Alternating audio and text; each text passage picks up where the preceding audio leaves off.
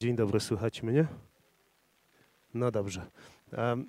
Jak przygotowałem się do dzisiejszego e, spotkania z Państwem, to myślałem sobie, że też coś wspomnieć o mokrych snach, ale nie sądziłem, że aż tak dosłownie nas to dotknie. Pani mi zaproponowała z organizatorów, żebym się e, póki pada położył do któregoś łóżka, więc ja nie wiem jeszcze, czy nie skorzystam z okazji. Już mam nawet zaproszenie, o kurczę. Więc spróbuję trochę pochodzić, a jak się okaże, że to nie jest dobry pomysł, to poszukam jakiegoś łóżka wolnego i się położę. Bardzo dziękuję, młoda damo. To zaczynam. E, Ja się nazywam Sławek Prusakowski i przyjechałem dzisiaj tutaj e, z Wrocławia, e, gdzie na SWPS-ie we Wrocławiu już od 12 lat męczę studentów.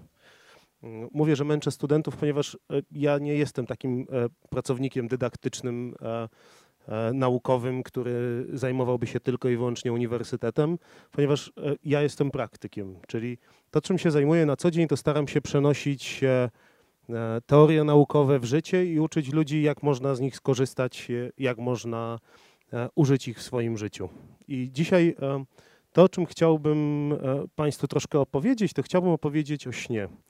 E, O śnie na różne sposoby. To znaczy, to, do czego chciałem się odwołać, to na pewno na chwileńkę do historii, ale proszę się nie bać, to będzie naprawdę parę zdań, nie będzie tego dużo. Em, Chciałbym opowiedzieć o tym, czym jest sen i czym jest śnienie, ponieważ e, w języku polskim, kiedy mówimy e, o śnie, to mówimy o dwóch rzeczach. Mówimy o e, tym okresie pomiędzy zamknięciem oczu, utratą przytomności e, i powrotem do świata żywych i o tym, co się dzieje w pewnych małych fragmentach w trakcie tego, e, tej utraty przytomności. I ostatnie, co chciałbym zrobić, to chciałbym też e, powiedzieć o kilku radach, co do których mamy już pewność, że jeżeli człowiek e, ma problemy z zasypianiem, to akurat to mu może pomóc. E, Natomiast e, ponieważ to jest taki wykład, który jest od eksperta do ekspertów, ponieważ nie wiem jak Państwo, ale ja uwielbiam spać, więc to czuję się mocno zaangażowany w cały proces. A podejrzewam, że przynajmniej e, połowa z Państwa również jest fanami, praktykami w 100% na pewno jesteście. Więc e, jeżeli będziecie mieli Państwo jakieś pytania albo coś będziecie chcieli dodać, to czujcie się w pełni wolni do tego, żeby to zrobić. E, Chętnie podzielę się mikrofonem. To co, zaczynamy? No dobra, to ja chciałbym zacząć od perspektywy osobistej, czyli skąd we mnie się wzięła potrzeba dowiedzenia się czegoś o śnie? Ponieważ em, e, ja generalnie nie śnię. I tutaj to jest trochę oszustwo, ponieważ oczywiście jak każdy z Państwa, ja także miewam sny, natomiast ja ich po prostu nie pamiętam. I to, co dzisiaj też pokażę w trakcie wykładu, że em, może się okazać, że jestem ofiarą traumy, tylko o tym nie wiem, ponieważ osoby, które przeżyły traumę, bardzo często mówią właśnie o tym, że snów nie pamiętają albo pamiętają ich mniej. Natomiast to, co spowodowało, że zacząłem myśleć o, o snach i o śnie, to dwa sny, które pamiętam z dzieciństwa i które przez wiele, wiele lat mnie prześladowały i zastanawiałem się właśnie skąd one się wzięły. Jeden to taki, który e, pojawił się, kiedy miałem jakieś 5-6 lat. I to, co pamiętam, to to, że śniły mi się diabły. Ponieważ w tamtym czasie chodziłem do kościoła i na religię i w ogóle bardzo byłem osobą wierzącą, to od razu sobie pomyślałem, że musiałem coś mocno przeskrobać. No i jeszcze okazało się, że jak wstałem z łóżka przerażony, to coś mnie złapało za kostki. Podejrzewam, że dotknąłem e, piętą e, ramy łóżka, natomiast e, do dzisiaj pamiętam swój strach. I to był pierwszy taki element, który spowodował, że po wielu, wielu latach zacząłem się zastanawiać, że może to był jakiś proroczy sen i czeka na mnie piekło. Drugi sen to już trochę milszy sen, ponieważ będąc nastolatkiem miałem taki sen, w którym śniło mi się, że całowałem się z dziewczyną. Nie wiem, czy Państwo miewacie takie sny, ale one są fajne generalnie. E, I to, co mnie zaskoczyło, to to, że jak się obudziłem, to miałem spierzchnięte wargi. I znów takie zastanowienie we mnie się pojawiło, czy to jest w ogóle możliwe, że um, pomimo tego, że mi się śniło, to e, wyschnęły mi wargi i czuję się tak, jakbym rzeczywiście się z tą dziewczyną całował. No i e, te dwa sny połączone, plus em, trochę możliwości pozwiedzania świata i to, że zająłem się też nauką, spowodowały, że zacząłem się e, uczyć o tym, czy poznawać to, czym, jest sen. I dzisiaj chciałbym się z Państwem podzielić tym, co wiem. Em, chciałbym zacząć od tego, że sen to jest coś, co już chyba od zarania ludzkości powodowało, że ludzie byli zafascynowani. Wierzyli w to, że sny niosą jakieś historie, niosą jakieś informacje, jakąś wiedzę i robili to na różne sposoby. Jeżeli myślimy o starożytnej Grecji, to najbardziej przychodzi do głowy pewnie każdemu z nas e, wyrocznia delficka, która to, co robiła, to e, operowała snem jako przepowiednią. Mówiła ludziom na podstawie albo ich snów, albo snów wieszczek, jak powinni dokonywać wyborów, co powinni robić.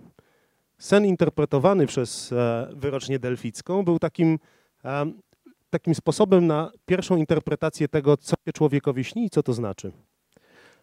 Równolegle do wyroczni delfickiej, czy też może troszeczkę później, ale z naszej perspektywy prawie w tym samym czasie, e, pojawili się Arystoteles e, ze swoim pomysłem, e, skąd w ogóle utrata przytomności, kiedy śpimy. No i Arystoteles powiedział, że to wszystko są wapory.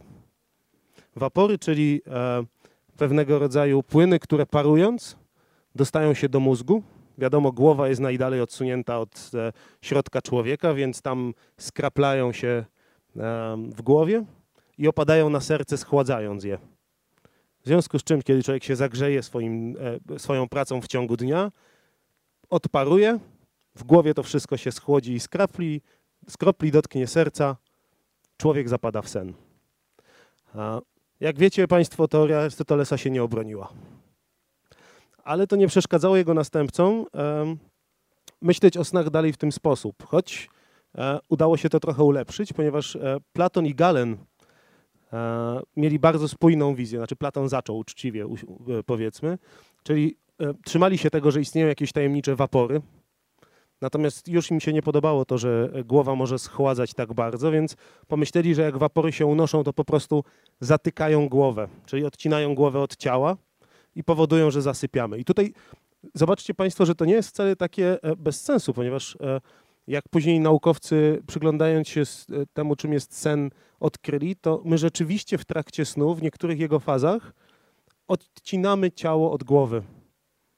Czyli potrzebujemy dużo większych bodźców, dużo silniejszych bodźców do tego, żeby coś poczuć. I o tym jeszcze dzisiaj trochę będę mówił. Później oczywiście jest Biblia i E, różnego rodzaju e, religie, które mówią o tym, że sen jest sposobem na połączenie się z Bogiem i Bóg poprzez sen przesyła różne, różne informacje.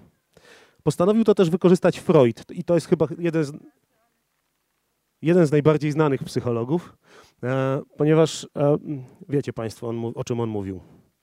Ale oprócz tego, że o tym mówił, to mówił też o tym, że sny to jest taki pomost pomiędzy tą częścią człowieka, do której ma dostęp, i tą częścią, do której dostępu wprost nie ma, czyli nieświadomością.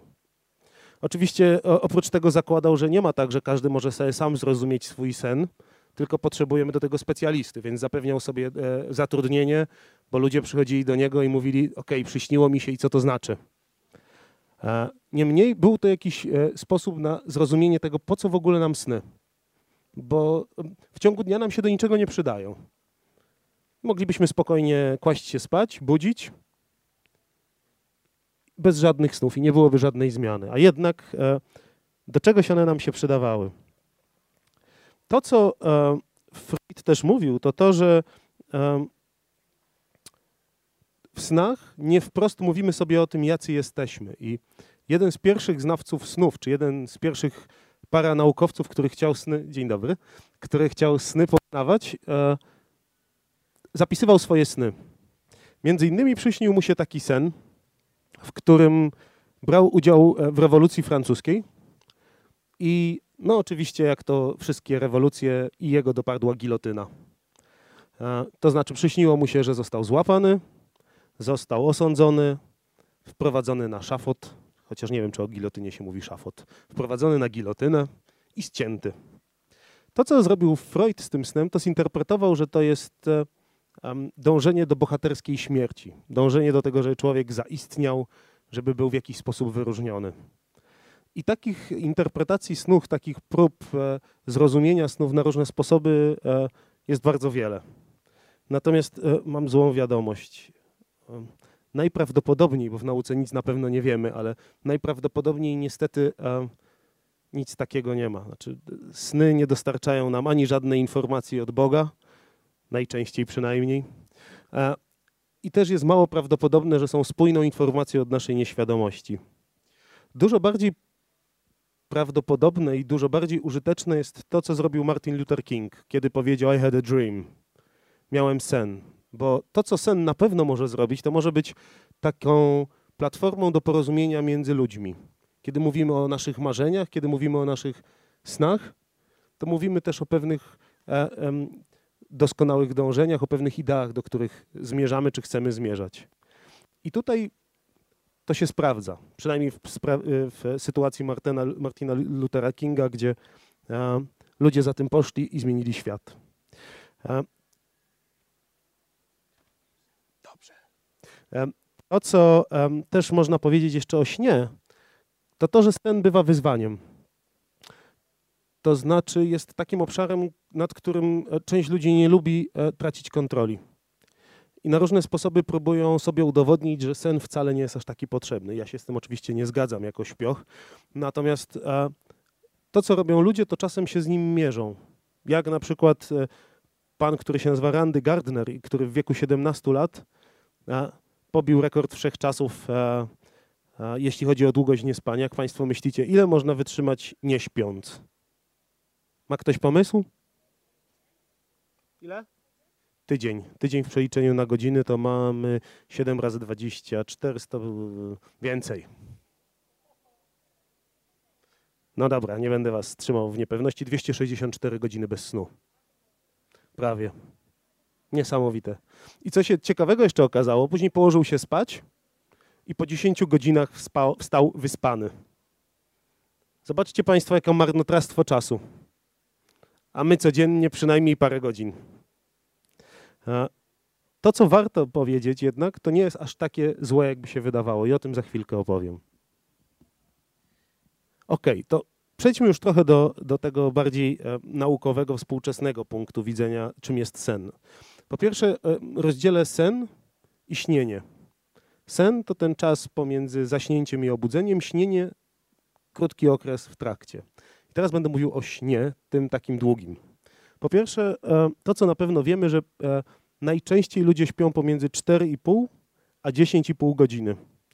Co wcale nie znaczy, że nie ma ludzi, którzy śpią krócej czy dłużej. W różnych historiach można przeczytać o panu, który podobno potrzebował 15 minut snu na dobę. Nie wiem, jak to jest możliwe. Wydaje mi się, że nawet nie zdążyłbym zamknąć powiek. Mężczyzna tym był dyrektorem sierocińca w Londynie i podobno całe pielgrzymki badaczy snu przyjeżdżali do niego wszyscy, e, chcąc go zobaczyć i namówić do zrobienia e, badań. On podobno reagował na to bardzo alergicznie, mówiąc, że nie jest królikiem doświadczalnym, w związku z czym nie godził się. Dlatego jest to tylko anegdota. Nie wiemy, czy tak jest. Ale na pewno są osoby, które potrzebują mało snu. Koło 4 godzin e, zdarzają się takie osoby na pewno. Po drugie, jak już udowodnił pan Gardner, e, sen da się skrócić.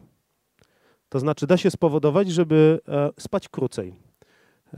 W trakcie, po, po wojnie, po II wojnie światowej Amerykanie, bo to Amerykanie przeprowadzają większość, większość eksperymentów, Amerykanie przeprowadzili badania nad skracaniem snu i poprosili żołnierzy o to, żeby codziennie zasypiali o 30 minut później. Czyli żeby skracali swój sen o 30 minut, bo wiadomo, budzić się trzeba o 5 w wojsku nie ma wyjścia. I okazało się, że nie dość, że to się udało, czyli że żołnierze byli w stanie skrócić swój sen z 8-7 godzin do 3,5-4 godzin, a 5 to już wszyscy dali radę skrócić, to okazało się jeszcze, że po tym jak ci ludzie zasypiali, się budzili coraz krócej i pozwolono im później normalnie już spać, to skrócili swój sen. Mniej więcej o godzinę każdy z nich sypiał krócej niż przed eksperymentem. I uwaga, uważał, że jest wyspany. Nie był e, zaspany, nie był zmęczony, nie chodził, nie snuł się na nogach. To, co wiemy też na pewno, to to, że, i to pewnie będzie uspokojenie dla wszystkich śpiochów, e, sen nie ma nic wspólnego z inteligencją. Usłyszałem ów. Otóż e, wśród osób, które uważamy za bardzo inteligentne, mamy na pewno takie dwie, które się nazywają jedna Edison, a druga Einstein. Mamy? I teraz zgadnijcie Państwo, który z nich był śpiochem. Einstein śpiochem? Bardzo słusznie, tak. Einstein spał, spał, bardzo długo i jego przeciwieństwem był Edison, który wręcz mówił, że sen to jest zmarnowany czas i starał się spać jak najkrócej. Uważał, że śpią długo ludzie nieinteligentni. E, podobno nie znał Einsteina. E, to, co też wiemy, to to, że e, chociaż wszystkie ssaki śpią, to nie wszystkie, tak jak człowiek, mają sen REM, czyli tą fazę szybkich ruchów gałek ocznych, co znowu nam obala teorię, że to do czegoś ssakom jest potrzebne. Także tyle jest z tych rzeczy, które wiemy o śnie. Natomiast co wiemy o ich badaniach i o tym, jak się to rozwiązywało, będzie teraz. Chciałbym powiedzieć o trzech takich badaczach. I od razu zacznę od tego, że tutaj będą sceny drastyczne. Ponieważ samo badanie snu takiego podstawowe nie jest może jakoś strasznie trudne, natomiast jeżeli chcemy już zobaczyć, jak to wszystko przebiega w ludzkiej głowie, czy też w ogóle w głowie e, organizmu żywego, to badacze posuwają się do bardzo niefajnych badań, wszczepiając elektrody. Natomiast wszystko zaczęło się od pana, który się nazywał Szymański. I to, co on odkrył, to to, że człowiek w różnych fazach snu się czasem rusza, a czasem nie rusza. E, I wynalazł maszynę do pomiaru, kiedy człowiek się rusza, kiedy nie, na podstawie tego ćwiczenia, te, tego narzędzia i, i, badań nad zwierzętami zamkniętymi w ciemnych pomieszczeniach w odcięciu od słońca, był jedną z osób, które stwierdziły, że istnieje coś takiego jak cykl dobowy. To znaczy, że e, to, że zasypiamy i budzimy się, jest podporządkowane jakiemuś cyklowi i lubi się powtarzać. I to był 1918 rok. Zobaczcie Państwo, jak przez wiele lat sen w ogóle nikogo nie interesował. To był właśnie ten czas, tak jak zaczynając powiedziałem, od momentu, kiedy tracę przytomność do momentu, kiedy odzyskuję. Druga, drugi moment, kiedy e, coś się zaczęło dziać w sprawie snu, to był 1924 rok i Hans Berger, który stwierdził, że e, trakcie dnia i w trakcie nocy trochę inaczej funkcjonują nasze fale mózgowe. Czyli założył człowiekowi na głowę. O, nie pada. Koniec z mokrym snem. Założył człowiekowi na głowę elektrody i zobaczył, że to się w jakiś sposób, e, w, w różny sposób przejawia. Czyli te fale są raz mniejsze, raz większe. A jego następca, czyli Nathaniel Kleitman, stwierdził, że pośród tych faz, które są, tych fal, pojawia się faza REM i ona pewnie Państwa będzie najbardziej interesowała, bo to jest ta właśnie, kiedy śnimy. Kiedy śnimy te kolorowe sny i te straszne. Um, Okej. Okay. Na, na, chwilę chciałbym jeszcze wrócić do um, tego um, do cyklu e, snu i czuwania ponieważ tutaj się bardzo ciekawa rzecz wydarzyła. Otóż okazuje się, że e, to nie jest tak prosto z tym naszym cyklem dobowym. Ponieważ kiedy ludzi pozamykano w jaskiniach, odcięto ich od światła, to okazało się, że cykl dobowy człowieka wcale nie wynosi 24 godziny. Tylko dla różnych ludzi może wynosić bardzo różnie. Najczęściej wzrasta, e, no, aż do 29 godzin. I okazało się, że być może jest tak, że różne czynniki wpływają na to, czy budzimy, czy się zasypiamy. Nie wiem, czy Państwo wiecie, ale na przykład to, że mamy 36,6 e, e, stopni Celsjusza ciało nasze ma temperaturę, to nie jest wcale tak, że nam jest naj, najlepiej z tą temperaturą. Tylko e, podobno, nie widziałem jej nigdy, ale ona tam podobno jest. W dwunastnicy jest taka e, bakteria, e, która się lepiej czuje, jak jest temperatura trochę wyższa. Że dla człowieka najlepiej by było w okolicach 35, ale ona tam jest i dopóki jest, to tak nas drażni, że podnosimy temperaturę do 36,6. Dowiedzieliśmy się tego przypadkiem, wyjaławiając ludzi antybiotykami i wtedy e, temperatura spadała do 35, dopóki bakteria nie wróciła. I w podobny sposób zaczęto odkrywać krzywą snu. To znaczy odkrywać, jak to jest z tym naszym cyklem dobowym, czy my e, mamy takie momenty, w których bardziej śpimy, w których mniej, i zrobiono to w taki sposób, że poproszono, poproszono badanych o to, żeby zostali na kilka dni w um, laboratorium snu. Widzę, że niektórzy już praktykują. Żeby zostali w laboratorium snu I tam robiono perfidną rzecz, to znaczy pozwalano ludziom spać przez 7 minut, a potem ich budzono i przez 13 minut e, zmuszano do aktywności, do chodzenia, ruszania się, działania. Potem znowu mieli 7 minut, żeby spać. I okazało się, że czas, który jest potrzebny do ponownego zaśnięcia tych osób, jest różny w zależności od tego, o jakiej porze obudziliśmy tego delikwenta, bo najszybciej zasypiamy w dwóch okresach. Jeden okres to jest okres bardzo niebezpieczny i bardzo oczywisty, czyli między czwartą a szóstą rano. To jest też ten okres, kiedy statystycznie mamy najwięcej wypadków samochodowych, najwięcej niebezpiecznych rzeczy dzieje się związanych z e, koncentracją człowieka. Drugi taki okres, i to już było zaskoczenie, jest między, uwaga, 16 a 18. I mówi się wtedy o uchylających się wrotach snu. W związku z tym naukowcy doszli do wniosku, że to są takie dwa okresy, kiedy nam się ten sen w jakiś sposób e, koniecznie przydaje. I kiedy zaczęli się temu przyglądać bardziej, okazało się, że mamy takie dwa zegary biologiczne w sobie, które na to wpływają. Jeden dotyczy światła, czyli to, czy jest słońce, czy jest ciemno. Dlatego tak trudno mają osoby przy kole podbiegunowym, bo u nich ten zegar w ogóle się rozkręca i nie funkcjonuje właściwie. Drugi to jest a, związany z temperaturą. Że nasz wewnętrzny zegar ustala nam temperaturę i w zależności od tego, jaką mamy temperaturę, mamy większą tendencję do zasypiania albo budzenia się.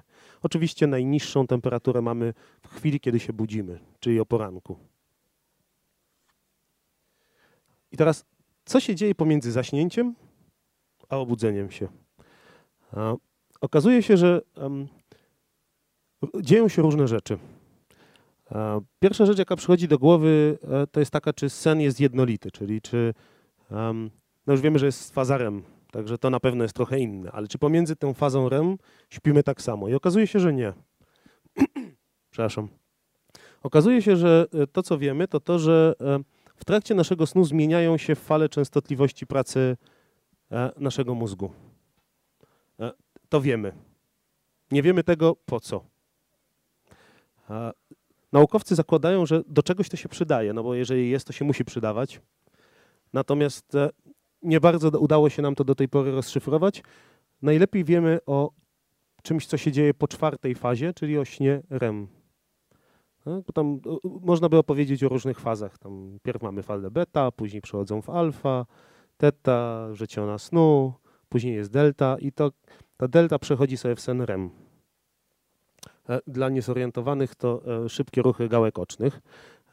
I tak w ogóle go odkryto, ponieważ e, zaczęto przyglądać się osobom badanym, bo wcześniej nikt nie wpadł na to w ogóle, że jak ktoś śpi, to warto się na niego patrzeć. Więc jak badano sen, to zostawiano człowieka w pokoju, i dopiero później przychodzono, jak już się obudził, albo potrzebowano go obudzić. Aż w końcu ktoś kiedyś nie zdążył wyjść i zaczął patrzeć, że tam jakieś tymi oczami rusza na prawo i lewo.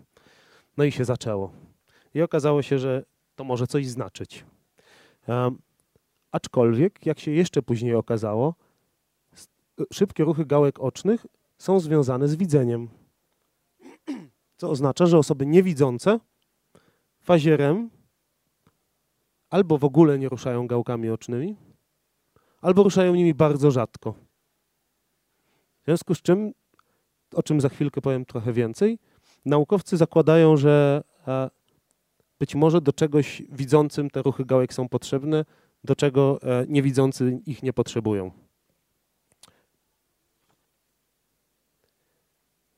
To co to jest ta faza REM? Um, to, co wiemy na pewno, to to, że śnimy w niej sny. Czyli e, pojawiają się w naszej głowie różnego rodzaju obrazy, dźwięki, historie, czasami bardzo skomplikowane i złożone. To, co też wiemy, to to, że jeżeli chodzi o fale mózgowe, to ta część snu bardzo niewiele różni się od, snu, od stanu czuwania. I nawet badacze snu mówią, że jeżeli e, widzą tylko wykres, to czasami mogą się pomylić pomiędzy tym, czy ten człowiek właśnie wtedy był wybudzony, czy w fazie REM. To, co też wiemy, o czym już wspomniałem, to o tym, że ciało ludzkie w trakcie tego, e, tej fazy jest odcięte. To znaczy, że bodźce, które normalnie docierają do naszego ciała, nie docierają w taki sposób jak zwykle. I tutaj bardzo ciekawie e, udowodniono to eksperymentem. Otóż e, w trakcie snu REM albo poza snem REM podnoszono temperaturę w pomieszczeniu. I to, co się działo, kiedy w innych fazach snu podnoszono temperaturę, no to człowiek się zaczynał bardziej pocić, trochę bardziej oddychał, żeby się schłodzić, a w fazie snu REM nic. Nic, nic, nic, nic, aż już dochodziło do war wartości granicznej, że człowiek zaczynał się zagrzewać za bardzo i wtedy się budził. Jak się budził, natychmiast zaczynał się pocić. Tak jakby przełącznik przeszedł w drugą pozycję, pełny kontakt i działamy. Niesamowita rzecz, a jednak mamy już zupełną pewność, że ilość bodźców, siła bodźca, którego potrzebujemy, żeby obudzić kogoś z fazy snu REM, jest większa. Co ciekawe, może to być, e, przyczyną tego może być to, że w trakcie snu REM e, śnimy różne rzeczy, które mogłyby się przekładać na ciało. I tutaj będzie ten okrutny eksperyment. Wzięto koty. Jak ktoś lubi koty, proszę zatkać uszy, bo będzie smutne. I to, co zrobiono, to uszkodzono im ten ośrodek, który odpowiada za odcięcie ciała w trakcie snu. Okazało się, że koty te kiedy pojawiał się sen REM, zaczynały e, prychać, stroszyły grzbiet, stawały na łapy, skakały. Tak jakby z kimś walczyły, tak jakby coś przeżywały. Stąd jeden, jedna z teorii dotyczących snu REM, że jest to testowanie um, instynktownych reakcji. To jest czas testowania instynktownych reakcji po to, żeby um, być przygotowanym na najgorsze. Um, to, co też wiemy o śnierem, to to, że on nie jest jednolity, jeśli chodzi o długość trwania przez całą noc. Pierwszy raz, kiedy pojawia się, po mniej więcej 90 minutach od zaśnięcia, trwa około 5 minut. Ostatni raz, jeżeli śpimy te przepisowe 7-8 godzin, e, to jest od 20 do 25 minut. To, co też wiemy na pewno, sekundeczkę tylko odkręcę butelkę. Już.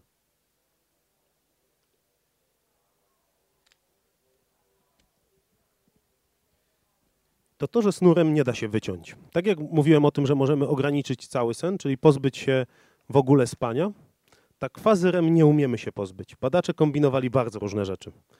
Na przykład um, zmuszali ludzi do tego, że w momencie, kiedy pojawiał się sen REM, wybudzali ich ze snu, rozbudzali ich, na różne sposoby. Słyszałem również o biciu po twarzy, żeby człowieka obudzić. Tak do końca. E, chciałem tylko powiedzieć, że badani się zgadzali na to, nie, że to jakaś przemoc. Po czym pozwalali im znowu zasnąć. Okazało się, że w ten sposób udawało się człowieka przez pięć dni utrzymać bez snurem, ale mniej więcej po 4-5 dniach, w momencie kiedy zamykał oczy, od razu był w fazie REM.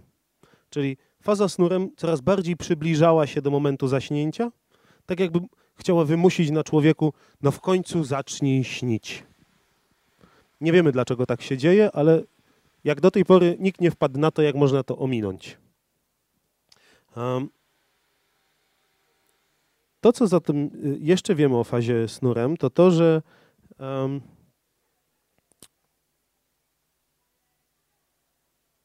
jeżeli chodzi o zwierzęta, bo na ludziach takich eksperymentów nie przeprowadzano, po mniej więcej dwóch, trzech tygodniach bez snurem zwierzęta umierają. Um, no oczywiście staramy się zakładać, że człowiek jest podobny na tyle do zwierząt, że, że być może nas też by to spotkało. Um, no i tutaj, y, jak już powiedziałem, ciężko jest człowieka zmusić do tego, że nie było snurem. Um, w przypadku zwierząt było to troszkę prostsze, można było je częściej szturchać, różne rzeczy z nimi robić. Natomiast w dalszym ciągu było to bardzo trudne, żeby mieć pewność, e, czy to rzeczywiście jest brak snurem, co powoduje śmierć zwierzęcia, czy coś innego, ponieważ e, to, co starano się robić, że nie było snurem, to starano się zmuszać zwierzę do aktywności fizycznej. Czyli cały czas musiało chodzić, albo jakąś włączono wiróweczkę, albo coś tam, inne straszne pomysły badacze mieli. No i nie wiadomo, czy z przemęczenia, czy z braku snu. Aż kiedyś jeden z badaczy wpadł na e, przeokrotny pomysł, który nam wyjaśnił tą sytuację. Otóż stworzył taki krążek, który był kilku centymetrowej szerokości, który znajdował się nad wodą. Po dwóch stronach tego krążka, oddzielony taką plexiglasową ścianką, umieszczał dwa szczury. Jeden eksperymentalny, drugi kontrolny. Kontrolny miał do głowy podpięte takie diody, które pokazywały jego fale mózgowe. I w momencie, kiedy ten sen, e, ten, ten szczur eksperymentalny zasypiał i wchodził w fazę REM, wiecie Państwo, co się dzieje w fazie REM w pociągu. Człowiek jedzie, jedzie i śpi, aż nagle czuje, że jego głowa udaje się albo w dół, albo w bok. Tracimy kontrolę. I z tym szczurem też tak było, że jak zasypiał w fazie REM, to mu opadała głowa. I jednocześnie włączał się dysk. Zaczynał się obracać. No więc albo szybko się wybudzał, albo wpadał do wody, więc i tak się wybudzał. Niepotrzebny był wysiłek. Szczur kontrolny, ten drugi, mógł sobie spokojnie pospać, bo jak tamten był aktywny, to ten miał czas, żeby zasnąć, wyspać się i odpocząć. No i e, tak jak przy innych wypadkach okazało się, że po około dwóch tygodniach, dwóch i pół tygodniu ten szczer, szczur e, zdechł, w związku z czym e, niestety e, w przykry, eksperymentalny sposób dowiedzieliśmy się o tym, że brak snurem zabija. Ale dowiedzieliśmy się też o czymś innym. Już mniej będzie makabrycznie teraz. Jeżeli nas obudzić w fazie snurem, to mniej więcej pamiętamy, 80% osób stwierdza, że pamięta sen. Na początku nocy, czyli w tych pierwszych fazach, pamiętamy głównie takie krótkie elementy wydarzeń z dzisiejszego dnia, z wczorajszego dnia. Im dalej w noc, im bardziej, im bliżej poranka, tym bardziej pamiętamy, e, śnimy jakieś takie bardzo złożone sny, kolorowe. Jak dzisiaj usłyszałem od koleżanki, która przyszła e, przywitać się ze mną bo mieszka w Łodzi, e, e, że gonią nas Niemcy. To te sny o goniących nas Niemcach to jest dokładnie e, blisko poranka. Natomiast to, co ciekawe jest tutaj, to to, że bardzo często terapeuci uważali, że szczególnie ci postfreudowscy, że jak się przepracuje takie sny, to już później będzie lepiej. Natomiast izraelscy badacze powiedzieli, że być może jest nawet odwrotnie. To, co oni zrobili, to e, poprosili e, osoby, które były ofiarami Holokaustu, do tego, żeby wzięły udział w eksperymencie. I okazało się, że e, Żydzi, którzy w Izraelu teraz mieszkają i byli ofiarami Holokaustu, dzielą się na dwie grupy. Takich, którzy dobrze się przystosowali po wojnie, czyli odbudowali jakoś życie, nauczyli się żyć, nauczyli się być szczęśliwymi i tacy, którzy nie radzą sobie, którzy ciągle przeżywają, ciągle wracają do tych trudnych wspomnień. I to się wydaje naturalne. Natomiast to, co było olbrzymim zaskoczeniem, to to, że e, proporcja zapamiętanych snów była odwrotna do tego, co można by się spodziewać. To znaczy ci dobrze przystosowani mówili o tym, że pamiętają tylko 30% snów. Ci źle przystosowani pamiętali ich 70%. I oczywiście w tych snach dominowały cierpienie, ból, trudność. Więc okazuje się, że sen REM może być też przyczyną traumy przedłużającej się. Może być przyczyną tego, że człowiek dłużej cierpi e, i dłużej sobie w życiu nie radzi. E, dla porównania e, grupa kontrolna, czyli takie osoby, które były w podobnym wieku, w podobnym wykształceniu, tylko nie przeżyły Holokaustu, również pamiętały 80% snów. Na podstawie tego, co, co jest ważne, zaczęto myśleć o terapiach, które mają nauczyć śnić aktywnie, czyli te osoby, które mogą e, kontrolować swoje sny, zmieniać swoje sny, wpływać na nie. Okazuje się, że tego da się nauczyć. No i teraz e, przechodzimy do klu wieczora, czy też zbliżamy się do poranka, czyli do tego, no to po co nam ten sen? No bo trochę odpowiedzi już mamy, choć żadna z nich pewna nie jest. Pierwsza jest taka, że e, to, co robi sen, to reguluje nastroje. Czyli w jakiś sposób wpływa na to, że jesteśmy w dobrym nastroju, w złym nastroju, pozwala naszym hormonom, e, neuronom, całemu temu mechanizmowi, który wpływa na funkcjonowanie człowieka, zrestartować się i pomóc nam lepiej funkcjonować. Wiemy to dlatego, ponieważ e, jak się okazuje, E, osoby, które mają depresję, dużo lepiej funkcjonują, dużo e, są e, lepiej, bardziej zadowolone z życia i mają mniej objawów depresji, jeśli są niewyspane. Czyli bezsenność wpływa na lepszy humor, na lepsze nastawienie do życia. Ciekawe? Bardzo. A, e, co prawda elektrowstrząsy też to powodują, ale bez, nie, niespanie wydaje mi się bardziej humanitarne.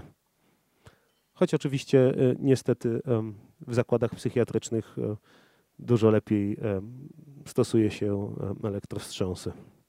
Druga rzecz, którą na pewno wiemy, to to, że sen REM może odpowiadać za regulację temperatury ciała. Pamiętacie Państwo ten paskudny eksperyment z tym szczurem, co to nie mógł zasnąć bardzo długo? To kilka z nich oszczędzono. Znaczy, e, wyjęto je z tego krążka, zanim e, padło. Okazało się, że dosyć szybko wróciły do równowagi, natomiast funkcjonowały trochę inaczej. E, skąd o tym wiemy? Ponieważ e, naukowcy, którzy są super twórczy, wymyślili taką rurę do kontrolowania, jaką temperaturę preferuje człowiek czy zwierzę. Zbudowali taką długą rurę. I na jednym końcu tej rury nagrzewali ją tak, że jej temperatura była około 60 stopni. Drugi koniec to zero. Wpuszczano do takiej rury szczura, który był na tej wirówce i przez tam tydzień, ponad tydzień nie mógł mieć fazy z nurem i wpuszczano drugiego, który był świeży i takiej, e, takiej sytuacji nie przeżył. Okazało się, że ten, który nie był na wirówce, ustawiał się mniej więcej w okolicach 30 stopni. I tam sobie siadał, tam mu było dobrze. Szczur, który był e, na wirówce i potem go e, odratowano, wybierał temperaturę w okolicach 50 stopni i tam mu było najcieplej. Jak, jak się domyślacie Państwo, długo mu tam dobrze nie było. W sensie wypacał się i, i, i marniał. Natomiast jego głowa, jego um, czucie ciepła było zaburzone w taki sposób, że um, on uważał, że to jest to miejsce, w którym jest najlepiej. No i to stąd ta e, propozycja co do tego, że być może sen odpowiada za regulację temperatury. Inna propozycja, i tutaj już dotycząca snurem, jest taka, że um, to, co się dzieje w fazie REM, to wspomnienia z dzisiejszego dnia, z tego, co przeżyliśmy, z wczorajszego dnia i z tego, co wydarzyło się w ciągu ostatniego tygodnia, dzięki snu, snu snowi, dzięki fazie REM, przenoszą się do pamięci długotrwałej. Mamy w głowie taką strukturę, ona się nazywa hipokamp i hipokamp odpowiada za przenoszenie informacji. Natomiast e, być może jest tak, że dzięki fazie REM te informacje, które są zgromadzone w takich podręcznych e, zbiorach danych, przenoszone są do pamięci długotrwałej, są utrwalane. I znowu, skąd o tym wiemy? Mamy kilka informacji, które by o tym nam sugerowały. Po pierwsze, e, będzie znowu o elektrowstrząsach. Jeżeli uczymy czegoś szczura, i damy mu później się drzemnąć. Tak, ze 20 minut. A potem znowu damy mu to zadanie, poradzi sobie lepiej. Znaczy, nauczył się. Jeżeli nauczymy czegoś szczura i podrażnimy go prądem, nie będzie nic pamiętał. Czyli sen pozwala utrwalić. Okazało się, że te szczury, którym pozwolono się, pozwolono się zdrzemnąć, a potem dopiero rażono je prądem, nie traciły tych wspomnień, czyli te, te wspomnienia były dużo trwalsze, dużo mocniej się um, utrwalały. E, druga informacja, która nas przekonuje o tym, że um, dzięki fazie REM przenosimy wspomnienia do pamięci długotrwałej, to jest um, taka teoria, która e, mówi o tym, że e, jeżeli w ten sposób byśmy zapamiętywali, czyli jeżeli w ten sposób przenoszone by były informacje z pamięci krótkotrwałej do długotrwałej, utrwalane na długo, to powinno się dać ten proces odwrócić. To znaczy, że zmuszając człowieka do ruszania oczu na prawo i lewo w różnym tempie i jednocześnie prosząc go o to, żeby sobie przypomniał traumatyczne wydarzenia, które nie pozwalają mu spokojnie żyć. Powinniśmy umieć to trochę tak rozluźnić i wymazać. Brzmi sensownie? Ja jak pierwszy raz o tym usłyszałem, to pomyślałem sobie, że bójdę na resorach w ogóle.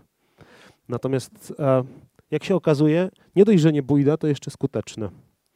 E, jest taka terapia, nazywa się EMDR, w której terapeuci mają bardzo odpowiedzialne zadanie. Muszą przed sobą trzymać palec. Tak jak nauczyciele czasem, można sobie wyobrazić.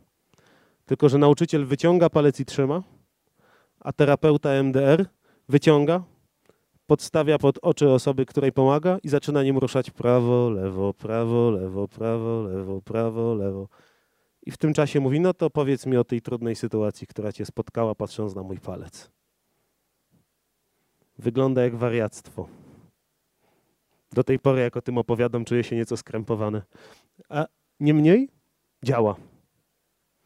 Okazuje się, że jest to dość skuteczna metoda łagodzenia traumy, łagodzenia trudnych wydarzeń.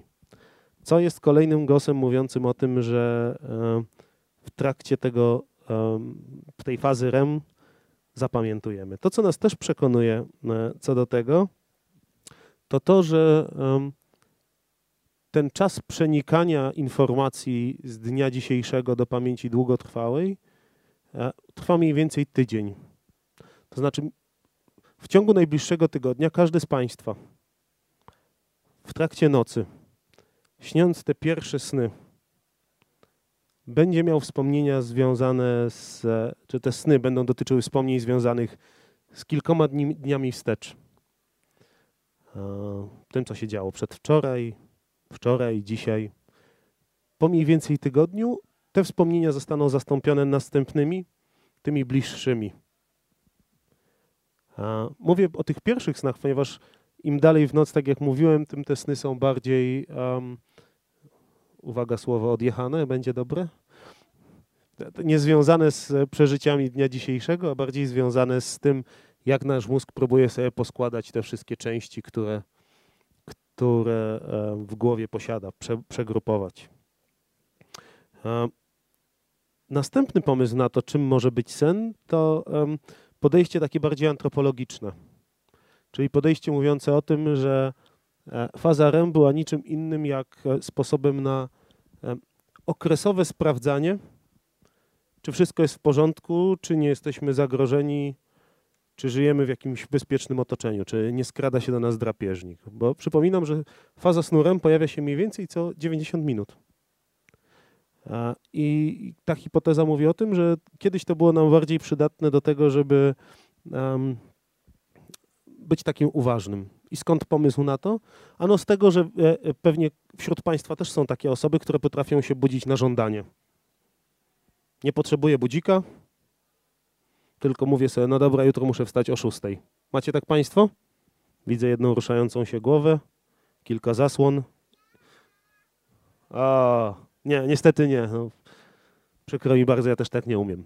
Natomiast to, co e, e, odkryto w trakcie badań nad takimi osobami, to to, że one się budzą zawsze w fazie snurem.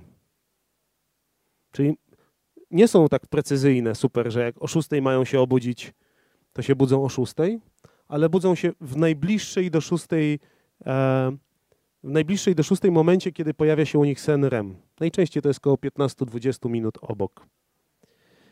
E, inna opcja, do czego nam się przydaje, to już mówiłem a propos tego kota, który wstawał i um, syczał, czyli restart systemu. Tak jak na komputerze, defragmentują Państwo dysk, tak? Czyli komputer potrzebuje czas, żeby sobie poprzekładać pliki i być może jest tak, że faza z nurem jest właśnie tym. Jest jeszcze jedna teoria. Teoria mówiąca o tym, że sen REM powstał po to, żebyśmy się nie budzili. Brzmi dziwnie. Otóż e, nie chodzi mi o to, żebyśmy się w ogóle nigdy nie obudzili, bo to by było dosyć smutne. Tutaj mamy panią, która wolałaby chyba. Tylko chodzi o to, że jak już mamy tą tę fazę nasze, nasze snu, kiedy się zanurzamy w sen głęboki, później z niego wychodzimy, to później jest taki moment, kiedy jesteśmy bardzo blisko przebudzenia. I znów hipoteza mówi o tym, że być może kiedyś się po prostu budziliśmy. Zresztą y, czasami to w nocy robimy. Budzimy się na chwileczkę, na minutę, na 30 sekund, przewracamy się na drugi bok, i potem tego nie pamiętamy. Sen REM jest taką, taką możliwością płytkiego albo przejścia przez wybudzenie, albo w ogóle niewybudzania. Niestety wraz z wiekiem często zaczyna ten system szwankować i osoby, e, jak to się ładnie teraz mówi, dojrzalsze e, albo dojrzalsze, dojrzalsze, e, cierpią często na to, że budzą się w środku nocy i już nie potrafią zasnąć. Że ta płytkość snu powoduje, że sen REM nie wystarcza do tego, żeby spać nieco dłużej.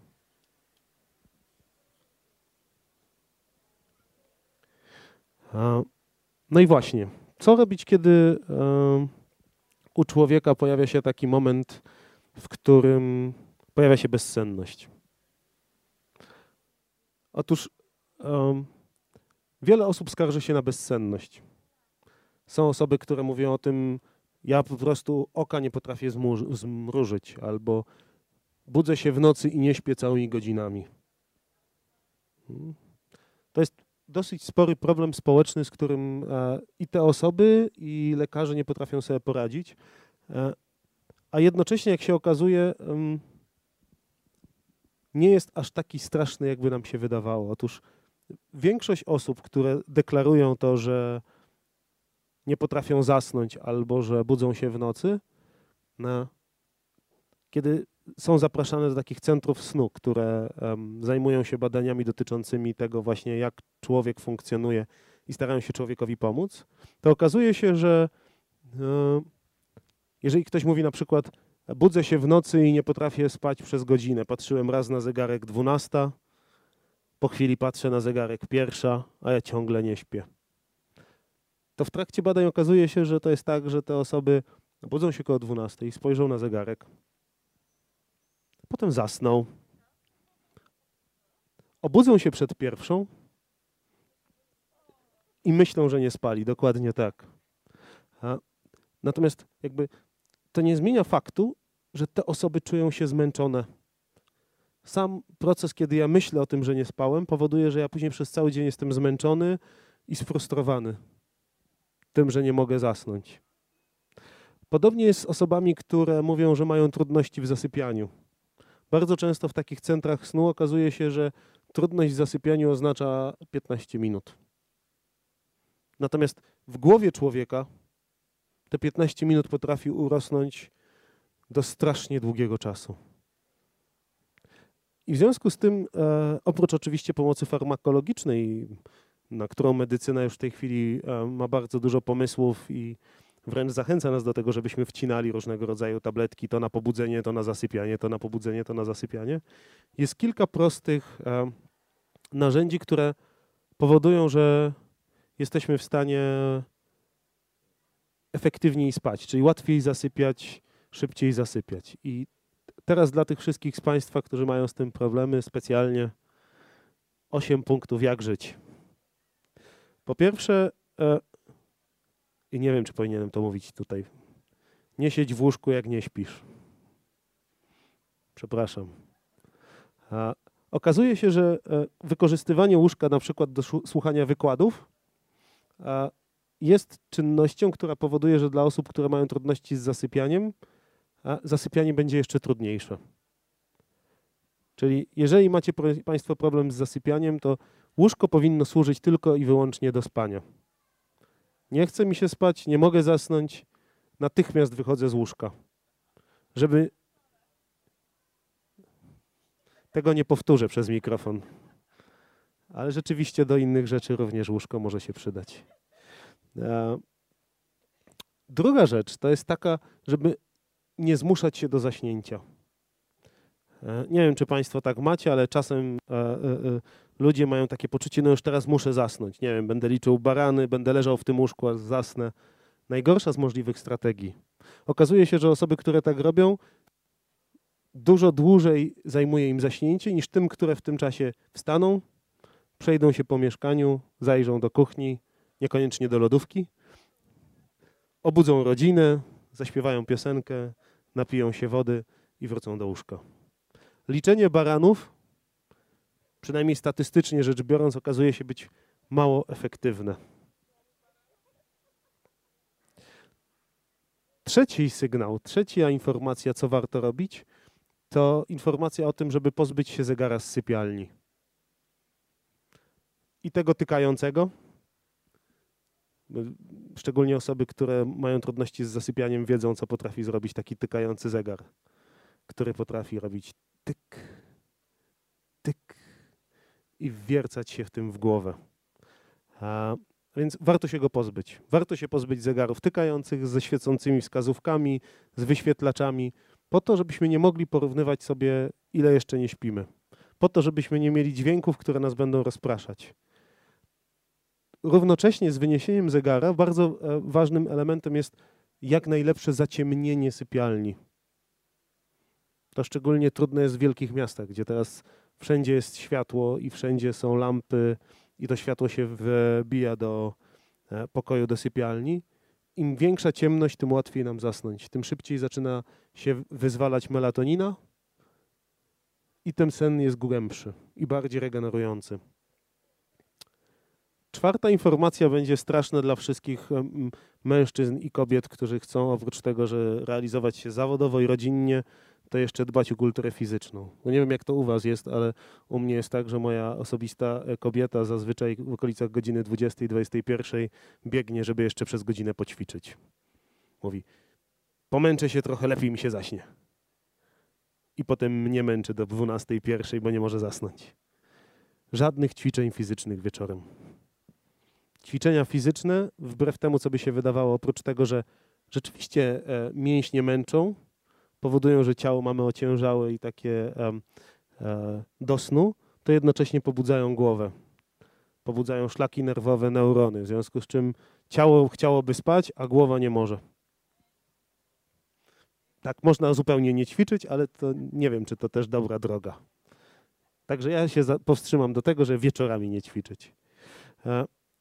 Następna rzecz e, to nie pij kawy i herbaty w ogóle a już na pewno nie pij kawy i herbaty po godzinie 18. No, ja też piję. Ale miało być o tym, jak sobie ułatwić zasypianie. E, okazuje się, że e, to nie. Wiele osób mówi tak: piję kawę i zasypiam. Ja tuż przed snem mogę sobie wypić kawę i w ogóle to na mnie nie działa. No i słusznie, ponieważ to, co nas pobudza, to nie kofeina, tylko efekty rozpadu kofeiny w trakcie e, e, jej trawienia. Czyli mniej więcej po godzinie od wypicia kawy, wtedy się czujemy pobudzeni. Więc jeżeli śpimy i akurat będziemy wtedy w śnie płytkim, w śnie REM, to się na pewno obudzimy i będziemy mieli problem z zaśnięciem. W związku z czym ostatnia kawa przynajmniej na 2-3 godziny przed snem, a najlepiej w ogóle porzucić ten jakże smaczny, cudowny i wzbogacający nauk. To już mamy raz, dwa, trzy, cztery, pięć, szósty. Szósty punkt dotyczy regularności. E, na początku mówiłem o tym, że człowiek funkcjonuje w cyklach i do tych cykli się przyzwyczaja. Osoby, które mają problemy z zasypianiem, powinny mieć stałą godzinę, o której chodzą spać i stałą godzinę, o której wstają. Dużo lepiej jest, kiedy to będzie krótszy czas, ale regularny, niż dłużej, a nie regularnie. Czyli jeżeli ja wiem, że e, najpóźniej w domu jestem koło dziesiątej, to mogę spokojnie o wpół do 11 sobie wyznaczyć tą godzinę na zasypianie. I to jest dużo lepsze niż jednego dnia kłaść się o 9, drugiego o 12, trzeciego o 1, czwartego znowu o 9. I tak samo z pobudką. Dużo lepsze są stałe 4, 5, 6 godzin snu niż raz 10, raz 12, raz 4. To dużo bardziej rozregulowuje organizm, powoduje, że dużo gorzej on się wybudza i najczęściej właśnie osoby, które mają nieregularny sen, mają problemy ze wstaniem rano. Te osoby, które e, chodzą do fabryki zawsze na szóstą i wstają o 4.30, po 3-4 latach już w ogóle nie mają żadnego problemu ze wstawaniem o 4.30. To jest dla nich zupełnie normalna pora. Nasze ciało się przyzwyczaja. Ja nie wiem, jak teraz czytam te wszystkie punkty, o których mam opowiedzieć, to myślę sobie, że to jest dokładnie odwrotnie to, co ja robię. Aż się boję po prostu. Ponieważ następny to jest nie najadaj się przed snem. Um, no tutaj chyba nie muszę dużo mówić, tak? Procesy trawienia powodują, że e, organizm jest przeciążony i zamiast e, krew równomiernie rozpływać się po organizmie, dotleniać mózg, dotleniać organy, to skupia się na żołądku, na trawieniu, na, na tym, żeby strawić ten pokarm i jakoś sobie poradzić z tym obciążeniem, które dostarczyliśmy żołądkowi. W związku z, w związku z czym sen nie jest tak e, pokrzepiający, nie jest tak dający odpocząć. I ostatnia rzecz, e, co do której są największe dyskusje nawet pomiędzy znawcami, e, specjalistami od snu, to jest nie śpi w ciągu dnia. I tutaj znalazłem dwie opinie. Jedną związaną z tym właśnie, co robić, jeżeli masz problemy z zasypianiem, a drugą związaną z cyklem dobowym. Otóż e, ci, którzy zajmują się osobami z problemami w zasypianiu, mówią, nigdy nie śpi w ciągu dnia. Lepiej jak organizm jest bardziej zmęczony, wtedy łatwiej ci będzie zasnąć wieczorem. Osoby, które zajmują się cyklem dobowym, mówią, najlepszy sposób spania to jest około 6 godzin w nocy i godzina w dzień. Także gratuluję, musicie sobie Państwo z tym poradzić sami. Ja nie wiem. I to jest w ogóle coś, co e, bardzo mocno chciałbym podkreślić, że e, tak jak na początku mówiłem o historii snu, czyli o tym, że Arystoteles uważał, że to wapory, a Freud uważał, że to nieświadomość, nauka jest pewnym sposobem na przybliżanie rzeczywistości. To znaczy, nauka szuka coraz lepszych, coraz bardziej trafnych rozwiązań. Nie wiemy, czy za 5, 10, 15 lat nie okaże się, że wszystko, co Państwu opowiedziałem, ma się nijak do tego, jak e, w owym czasie będzie nauka spostrzegała sen i zasypianie. Natomiast to nie znaczy też, że mamy temu zaprzeczać. Znaczy, jeżeli mamy z czymś problem, to warto spróbować. Jak zadziała, super, jak nie, warto szukać dalej. To, co najgorsze można zrobić, to e, brać i rzucać, brać i rzucać, tak jak z dietą ja czasem robię. Zmierzając ku końcu, ponieważ chciałbym zostawić jeszcze parę minut na zadawanie pytań, chciałbym jeszcze kilka takich punktów e, podsumowania i kilka dobrych rad związanych z, e, e, ze spaniem Państwu dać. Po pierwsze, to, o czym warto pamiętać, to to, że jeżeli macie Państwo dużo na głowie, to od czasu do czasu można się nie wyspać. I nie powinno to przynieść Państwu żadnej szkody, oprócz tego, że następnego dnia będziecie trochę bardziej śnięci. Czyli jeżeli martwi się ktoś z Was, że od czasu do czasu nie dosypiając wpływa to jakoś na, waszą, e, na Wasze zdrowie czy na Waszą cerę, to jednorazowy raz na jakiś czas nie.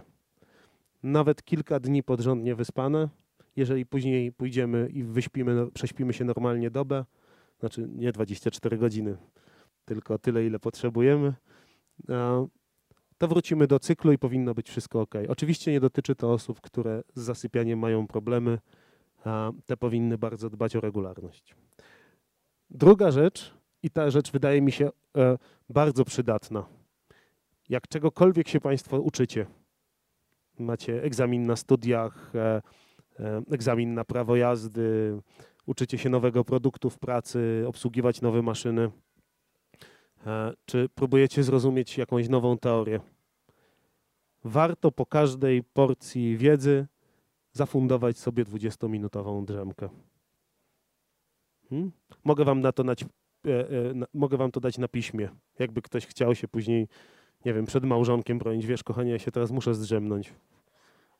Psycholog to powiedział.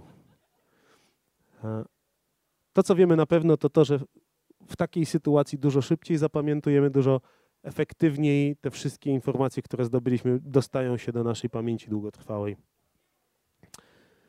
Trzecia rzecz to troska o Państwa związki.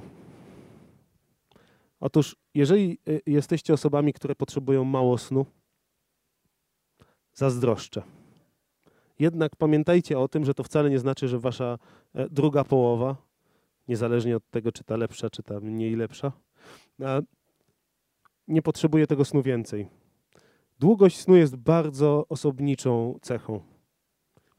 Nie można powiedzieć, że 6 godzin powinno wystarczyć. Jednemu wystarczy 4, drugi potrzebuje 8, więc e, dajcie się wyspać, e, szanownie panie, e, swojemu mężczyźnie. I szanowni panowie, nie budźcie swojej pani dlatego, że wy wstajecie o, o 6 nad ranem. Myślę, że tutaj psychologia może wam bardzo pomóc w dobrych relacjach w waszym związku. Czwarta rzecz, e, to nie bój się snów. E, jeżeli przyśni wam się coś strasznego, znowu mogę dać to na piśmie, to tylko sen. Naprawdę dzisiejsza nauka może już prawie z całą pewnością powiedzieć, e, że jedyne demony, jakie mamy w naszej głowie, to są te demony, które sobie sami wyprodukowaliśmy. Nawet jeżeli zdarzyło nam się w życiu przeżyć coś strasznego, to to, co pojawia się w naszym śnie, to jest produktem tego, co zapamiętaliśmy, a nie czymś, co przychodzi z zewnątrz. W związku z czym im mniej będzie w nas lęku dotyczącego tego, co przeżyliśmy, co się nam przyśniło, tym łatwiej nam będzie to opanować.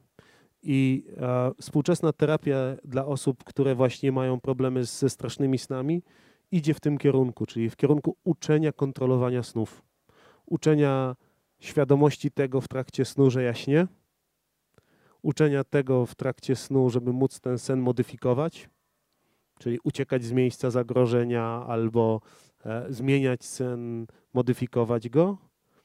I trzecia rzecz to uczenia budzenia się w momencie, kiedy sen zaczyna być niebezpieczny, kiedy sen zaczyna być zbyt trudny. No bo jak się obudzimy, to już po chwili możemy pójść spokojnie dalej spać.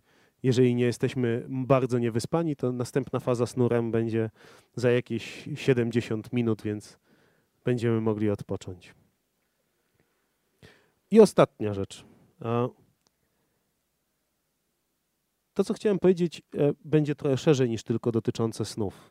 To, co chciałem powiedzieć, to to, że e, chciałbym Was, Państwa, zachęcić do zdobywania w ogóle wiedzy i strasznie podziękować za to, że przyszliście tutaj poleżeć sobie ze mną, bo e, naprawdę im więcej człowiek rozumie, tym mniej się boi.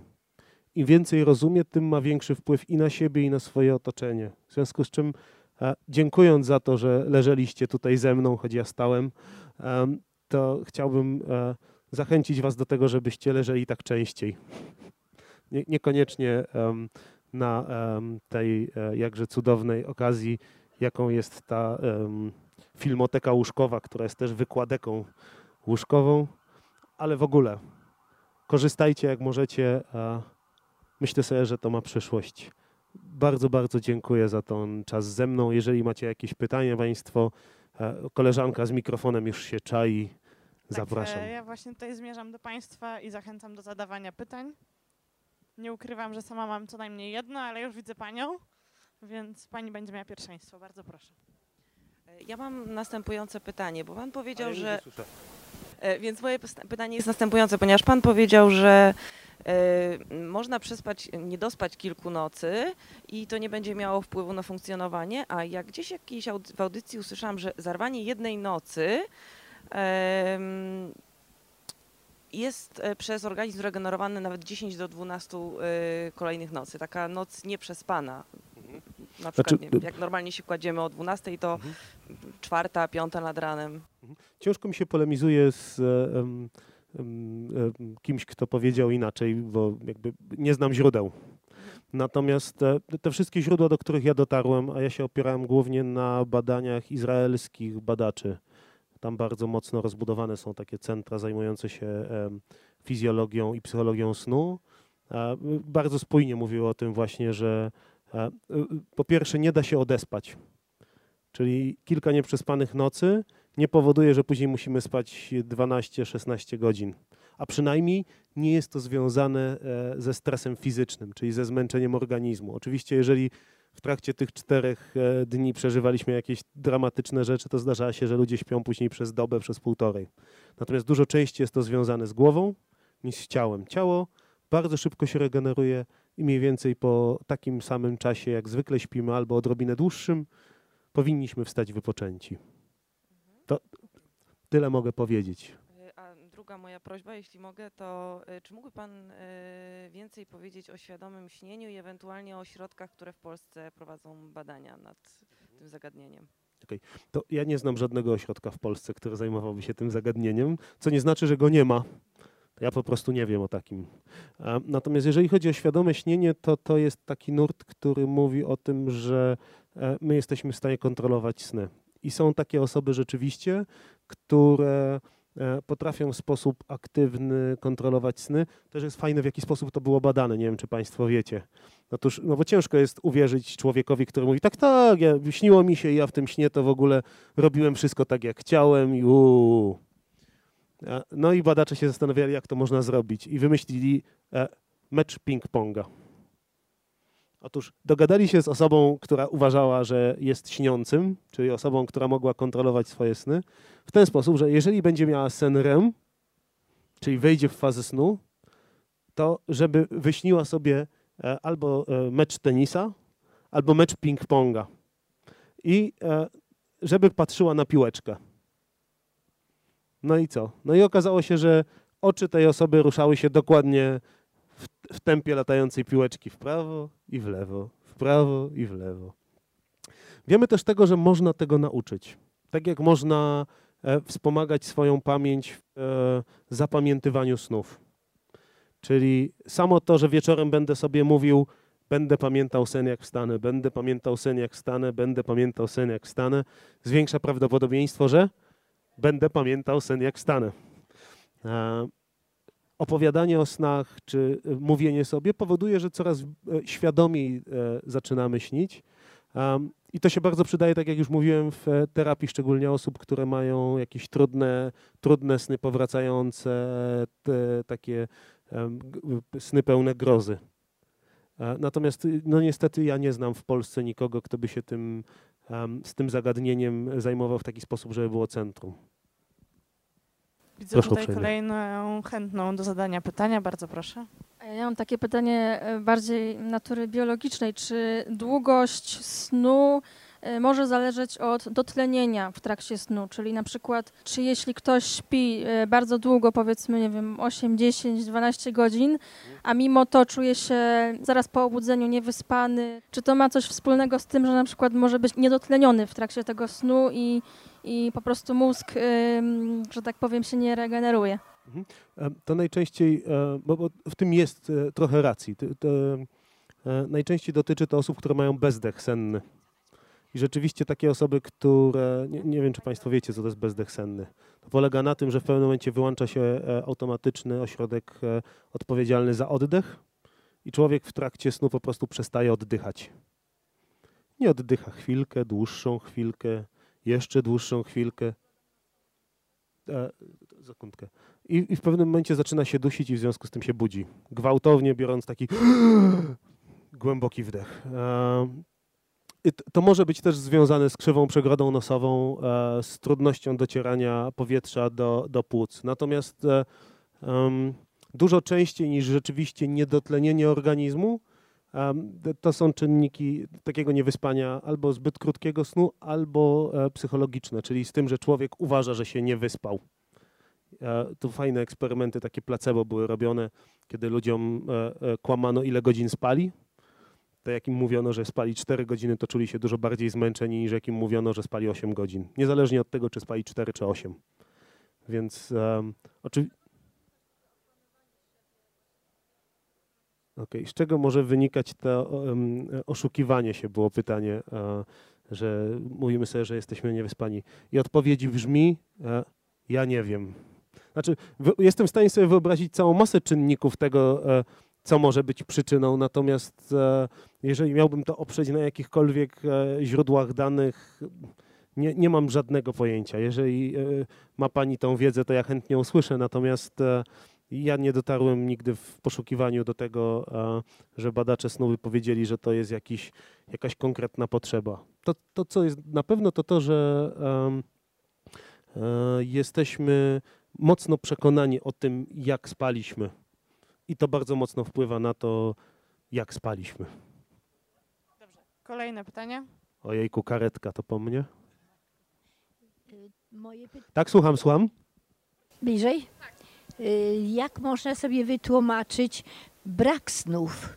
Tak rzadko jakikolwiek sen, a jeżeli on się pojawia, to y, nie można odtworzyć, nie można sobie przypomnieć, co to był za sen. To przede wszystkim witam w klubie, bo ja też mam tak. Bardzo mało snów pamiętam, co nie znaczy, że pani nie śni. Y, to, że ludzie mają różną e, zdolność do odpamiętywania snów, zależy od kilku rzeczy. Po pierwsze, e, czy wstaje pani naturalnie, czy budzi panią budzik? Naturalnie. To rzadziej, bo najczęściej jest tak, że sny nie pamiętają te osoby, które budzi budzik, no bo budzi je nie w tej fazie, w której powinny, tylko wtedy, kiedy trzeba wstać. I to rzadko kiedy jest fazarem. Natomiast e, to, nad czym ja na początku się zastanawiałem i na czym, o czym na początku mówiłem, to to, że em, mniej snów pamiętają osoby, które przeżyły jakieś trudne wydarzenia, traumy. Niestety. I e, podejrzewam, właśnie szukam ciągle tej traumy u siebie. E, Jak kiedyś dotrę, to może na tej podstawie będę coś wiedział, E, ale to jest jedno z wytłumaczeń. To jest jedno z wytłumaczeń, że wypieramy te sny po to, żeby nie musieć pamiętać o czymś trudnym. Natomiast to na pewno nie tłumaczy całej palety barw, ponieważ e, musiałaby Pani zobaczyć, czy jeżeli będzie Pani wieczorem sobie mówiła, na pewno zapamiętam sen, na pewno zapamiętam sen, to czy po kilku nocach nagle nie zacznie Pani od czasu do czasu jakiś sen zapamiętywać, bo to też można aktywnie sobie pobudzać. A poza tym, słysza? słychać? To głośno musi Pani mówić. Y, Poza tym chciałam jeszcze takie, y, widzi pan, że to starsza osoba i takie Ja mam- czy Pani? Ja. Okej. Chyba widać, że starsza osoba. I takie mm, zapamiętanie jeszcze z szkolnych lat, kiedy Pan zachęcał nas do y, y, czegoś, nauczenia się czegoś, bo takie jest powiedzenie, im więcej ktoś z nas umie, tym bardziej wie jak mało, bo okruch tylko w tłumie stanowi wiedzę całą. Dziękuję pięknie. Czy jeszcze jakiś... Jest, dobrze. E, Ja mam pytanie takie odnośnie właśnie tego, jak będziemy bardzo wyspani. E, No bo kiedyś y, usłyszałam o czymś takim, że, że ten cykl snu to jest półtorej godziny. I Jeżeli śpimy Tak, 90 wielokrotność minut. półtorej godziny, to będziemy bardziej wyspani, znaczy będziemy mieli poczucie, że się obudziliśmy wyspani, a jeżeli ob, budzik obudzi nas nie po wielokrotności półtorej godziny, to że wtedy możemy być trochę śnięci. I czy to tak y, badania potwierdzają? Mhm. To, czy to już mówię. To, em, trochę w tym jest e, racji, ponieważ jeżeli e, będzie pani wybudzona nagle z czwartej fazy snu, czyli z tej najgłębszej, to rzeczywiście osoba wybudzona e, w trakcie czwartej fazy snu budzi się ociężała i tak trudno jej się dobudzić. E, dłużej trwa proces startu. Natomiast to wcale nie znaczy, że w ciągu dnia będzie niewyspana. Natomiast osoba, która będzie się budziła w fazie REM, rzeczywiście ta lekkość wstawania i takie poczucie, o, to już dzień będzie dużo większe. Natomiast to raczej będzie ten moment budzenia, który się może rozciągnąć, nie wiem, do pół godziny, a, a reszta dnia może być dokładnie taka sama.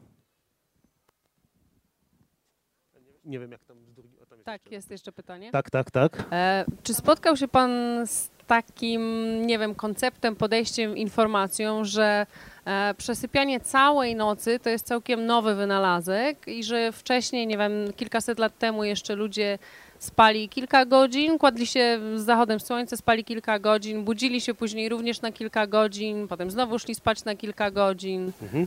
No, z tym konceptem się e, wprost nie zatknąłem dotyk- dotyczącym tych kilku godzin, natomiast to jest bliskie tej teorii mówiącej, po co sen REM jest e, w ogóle. Czyli, że to jest ten moment takiego sprawdzania, co się dzieje. E, I też myślę sobie, że nie wiem, czy to kilkaset lat temu, czy nie więcej, ale wyobrażam sobie, że to jest całkiem możliwe, że gatunek ludzki u jakichś tam pradziejów spał trzy godziny, potem się budził w środku nocy, przeszedł się kawałek, coś se tam zjadł i znowu się kładł na następne trzy godziny. Hmm? Przepraszam, a ja się chciałam zapytać o kolory, bo y, większość y, snów jest jednak chyba u większości osób takie czarno-białe, ale czasem się zdarzają kolorowe. Czy na ten temat są jakieś badania? To jest o tyle trudna, e, to, trudny obszar, że to jest e, obszar takiego bardzo indywidualnego przeżywania. To e, pani e, śniąc mówi o tym, że sen był bardziej albo mniej kolorowy. I, I tutaj badacze nie mają zgody co do tego, czy to jest tak, że rzeczywiście e, te sny są bardziej kolorowe, czy, czy na przykład na kolory nie wpływają emocje. Że sen, który jest bardziej emocjonalny, w jakiś sposób, nie wiem, dotyka czegoś ważnego dla mnie, czuję, że realizuję w tym śnie coś, co jest dla mnie ważne, tak jestem szczęśliwszy, czy nie powoduje przez to, że, że sen wydaje mi się bardziej kolorowy. Natomiast to, to co jest pewne, to to, że nie wszyscy w ogóle śnią e, sny e, obrazowe, bo osoby niewidome śnią dźwięki, śnią zapachy, em, dźwięki, które się przestrzennie przemieszczają, natomiast te, które od urodzenia są niewidome, nie mają wspomnień wzrokowych, w związku z czym u nich sny się nie pojawiają. U tych, którzy częściowo nie widzą, na przykład pojawiają się światłocienie, pojawiają się pewne od- odcienie kolorów. Także sny są odbiciem tego, co przeżyliśmy, co widzieliśmy.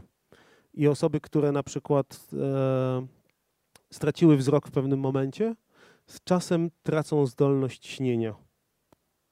Czyli tracą kolory, tracą szczegóły, a potem już w ogóle nawet nie śniąc zapominają, czyli nawet w ciągu dnia nie pamiętają, co to znaczyło być, e, co to znaczyło kolor czerwony. Więc to, co zanika w śnie, zanika też w rzeczywistości, niestety. Ja tutaj jeszcze uzupełnię, bo my mamy taką hipotezę. O, A propos kolorowych snów, żeby się dobrze najeść po prostu przed snem.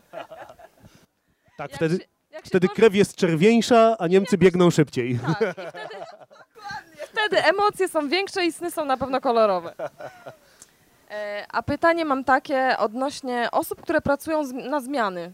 To znaczy w jednym tygodniu idą 6-14, w drugim tygodniu idą 14-22, a w trzecim idą 22-6. Powiedzmy. E, Jaki, mm, znaczy jak to wpływa w ogóle na, y, na organizm i, i czy to na przykład, nie wiem, czy to jest tak samo porównywalne na przykład do tego, y, jak się zmienia strefy czasowe? Tak, to jest porównywalne do tego. I to jest bardzo trudny proces. W tym sensie, że organizm co tydzień musi się na nowo uczyć. E,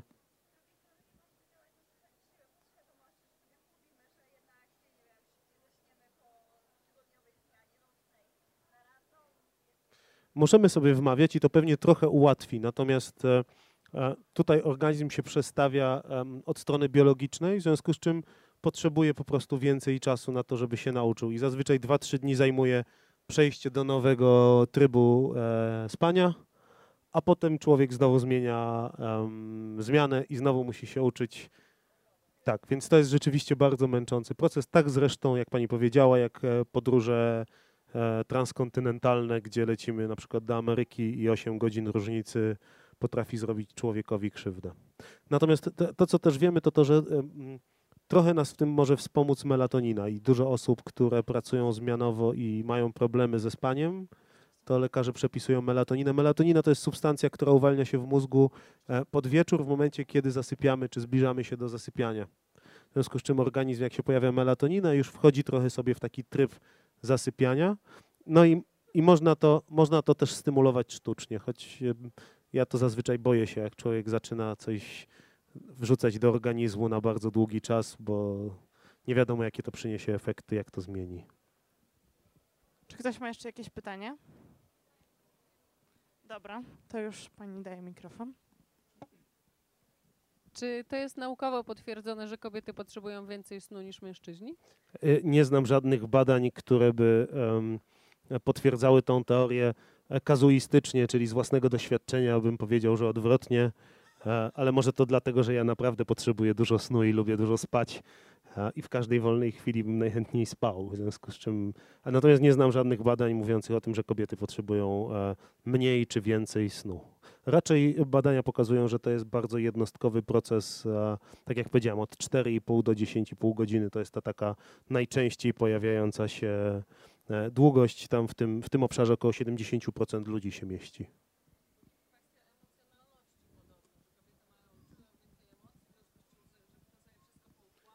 Aha, że kobiety więcej emocji czują. To by tłumaczyło, dlaczego ja tak dużo snu potrzebuję. Bo jestem bardzo emocjonalnym człowiekiem. Prawie kobietą. W związku z tym tak, tak, tak. Nie, nie, nie znam żadnych badań, mówiąc poważnie, mówiących o tym, że to jakoś proces przetwarzania wydłuża. Czy jeszcze jakieś pytanie? Dobrze, to ja pozwolę sobie zadać. A, Halo, halo, ja mam jeszcze Dzień pytanie. dobry. Czy i jak alkohol wpływa na jakość snu, na te fazy występujące po sobie, na fazę REM? Czy to jakoś ma... Czy i jak? To czy tak wpływa, jak e, pogarszając sen, niestety.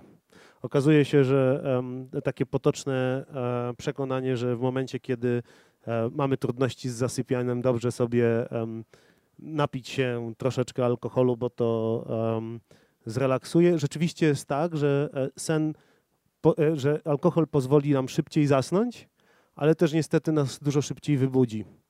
I to może powodować, że w nocy na przykład się obudzimy i będziemy mieli problem z zasypianiem. No, e, być może warto po- poeksperymentować z ilością alkoholu. Nie wiem, 10 ml wódki to tyle, że zasnę, ale nie wybudzi mnie w nocy. Natomiast badania mówią bardzo jednoznacznie, że szybciej zaśniemy, ale szybciej się obudzimy. Ta ciągłość snu będzie przerwana, w związku z czym najczęściej ludzie się czują mniej wyspani, niestety. Przykro mi bardzo.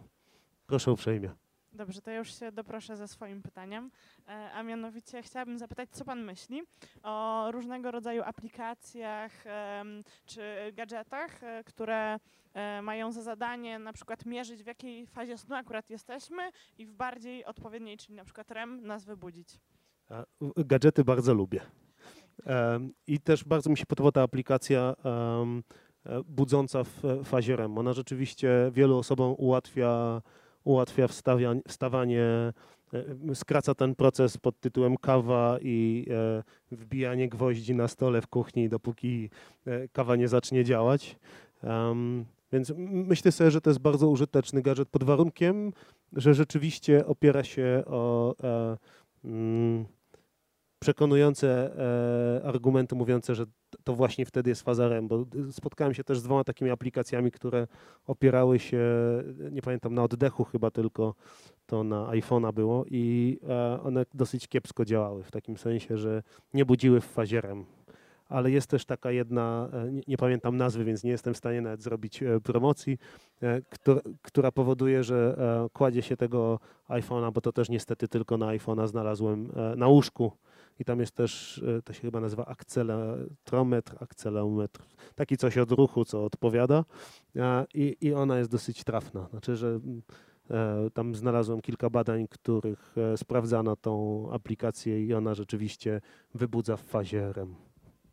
Dobrze, w takim razie czy jeszcze jakieś pytania? Ostatnia szansa.